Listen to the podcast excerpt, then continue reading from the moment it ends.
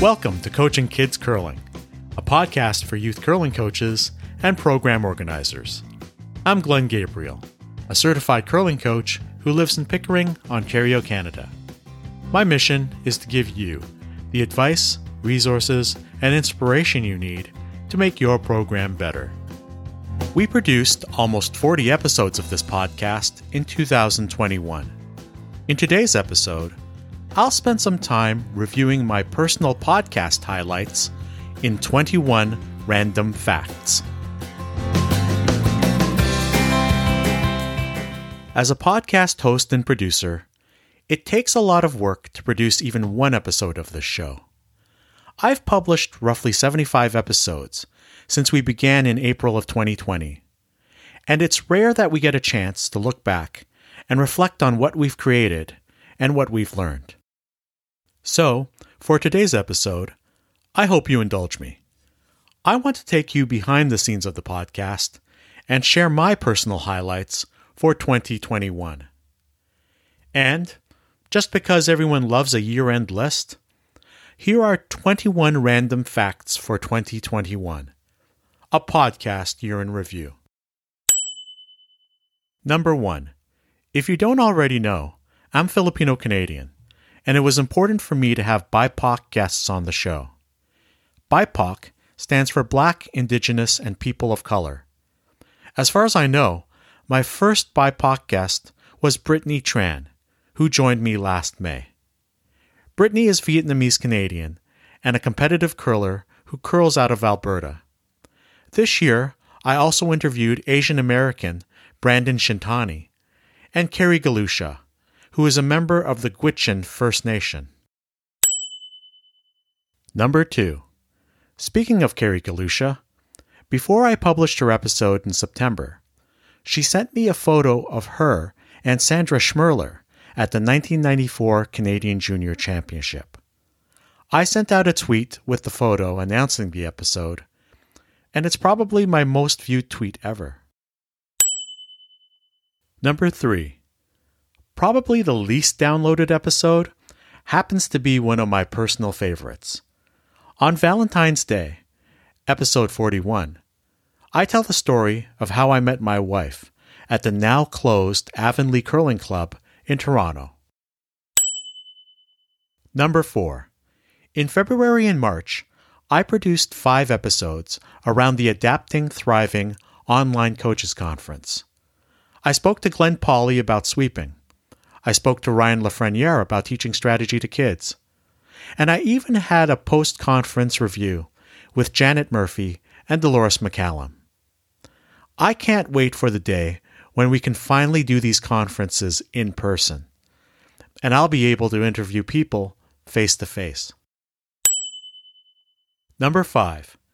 In April, I spoke with Brody Basnet of the Curling Canada Foundation. She isn't a curler herself, but she was a curling mom for her son, who joined a youth program in the Ottawa area.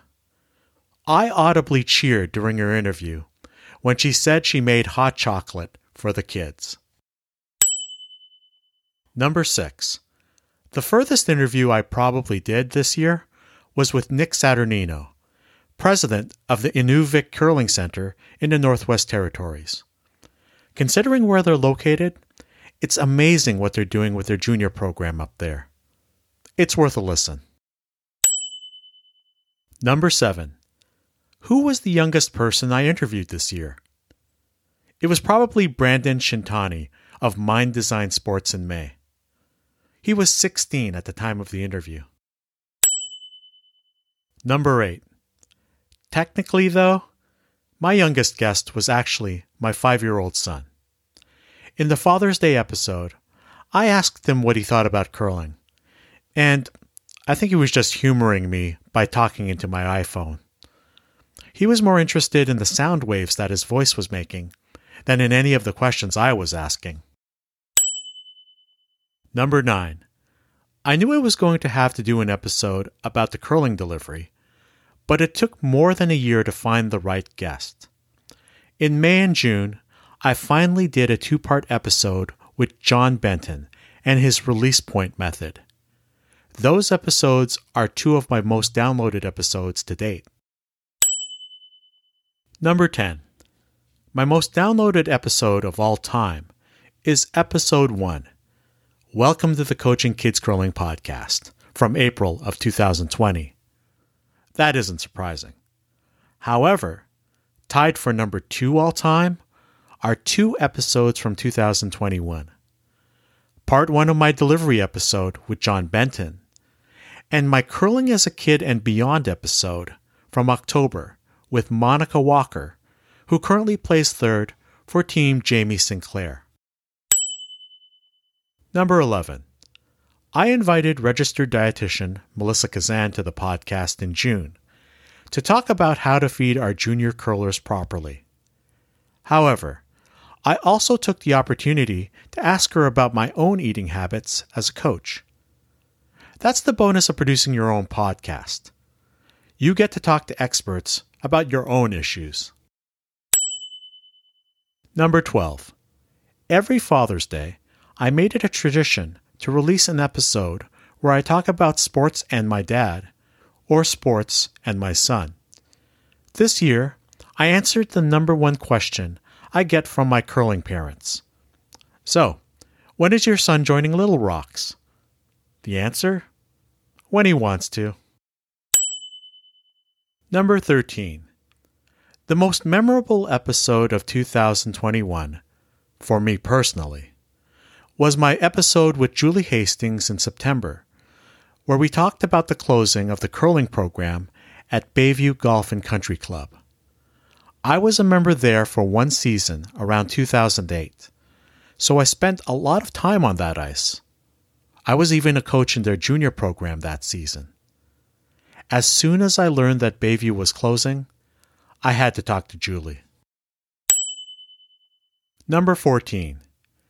During our Zoom interview, I asked Julie two questions that were two of the best interview questions I asked any guest this year. One of them I wrote out in advance. What would she say to other golf clubs who were thinking about closing their curling section? But the other one was completely improvised. Do you remember your first time at Bayview? Number 15. The hardest episode to write was probably the National Day for Truth and Reconciliation episode in October. I did a lot of research when I wrote the script for that episode, and I wanted to keep true to the spirit of that day. I couldn't help but think of my previous guest, Carrie Galusha, and how she proudly represents her indigenous roots. Number 16. If you would have told me back in January that I would get the chance to interview not one, but two Olympic gold medal winners, I would have said, yeah, whatever. But it happened. I interviewed Atina Ford Johnston in March. She was the fifth on Sandra Schmirler's gold medal winning team in Nagano in 1998. And then in July, I spoke with Jill Officer. She is, of course, the second on Jennifer Jones's gold medal winning team in Sochi in 2014. Number 17. This year, I produced a series of five episodes called Curling as a Kid and Beyond, which highlighted the early days of competitive curlers. I started releasing those episodes in September, and I'd encourage you to listen to all five of them. Number 18. I released an episode in October called Curling Podcasts I Listen to. And so I listed every podcast I listened to. Well, one person reached out to me, so I'm adding his podcast to my list. Listen to the Twine Time podcast produced by James Runge. James, you made my 2021 podcast year in review list. Number 19. Sometimes the best stuff happens after the microphone is turned off. There were countless conversations I had after the recording stopped, but I'll mention two of them here. Sabrina Rebo was part of my Curling as a Kid and Beyond series in November. Sabrina is Portuguese Canadian and I'm Filipino Canadian, and we chatted about our respective cultures. I also talked about what I wanted my son to know about his Filipino heritage. It wouldn't surprise me if I had her on a future episode talking about ethnicity and culture. Number 20. After our interview ended, I also spoke with Jenna Burcheski, who was also a part of the Curling as a Kid and Beyond series in October. I told her about my family getting a new dog last summer. Then I discovered that Jenna is a bit of a dog expert, and she actually worked at a business called, and I'm not making this up, Barks and Recreation. Number 21. I gotta admit, most of the episodes of this podcast are pretty serious and educational. But I wanted to switch it up in December.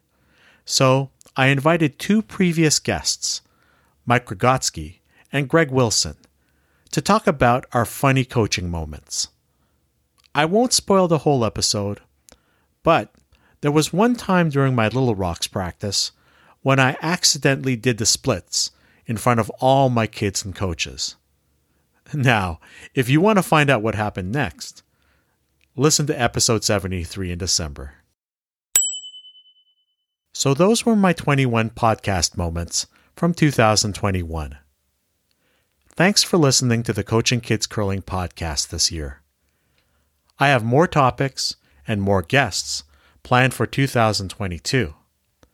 For now, though, I'm going to take a winter break and return with new episodes in late January or early February. Be safe, be healthy, and Happy New Year. If you're a supporter of this podcast, I encourage you to follow our Twitter account, which is the at symbol followed by Kids Curling. One more time, the at symbol followed by Kids Curling. I'll also have that Twitter handle listed in today's show notes. This has been the Coaching Kids Curling podcast. To reach me, Coach Glenn, please email coachingkidscurling at gmail.com. To follow the podcast for free, visit our website, coachingkidscurling.com. You can also find show notes and links to the resources mentioned in this episode and in previous episodes. The intro and outro music is Golden Sunrise by Josh Woodward. Thanks for listening good luck, and good curling.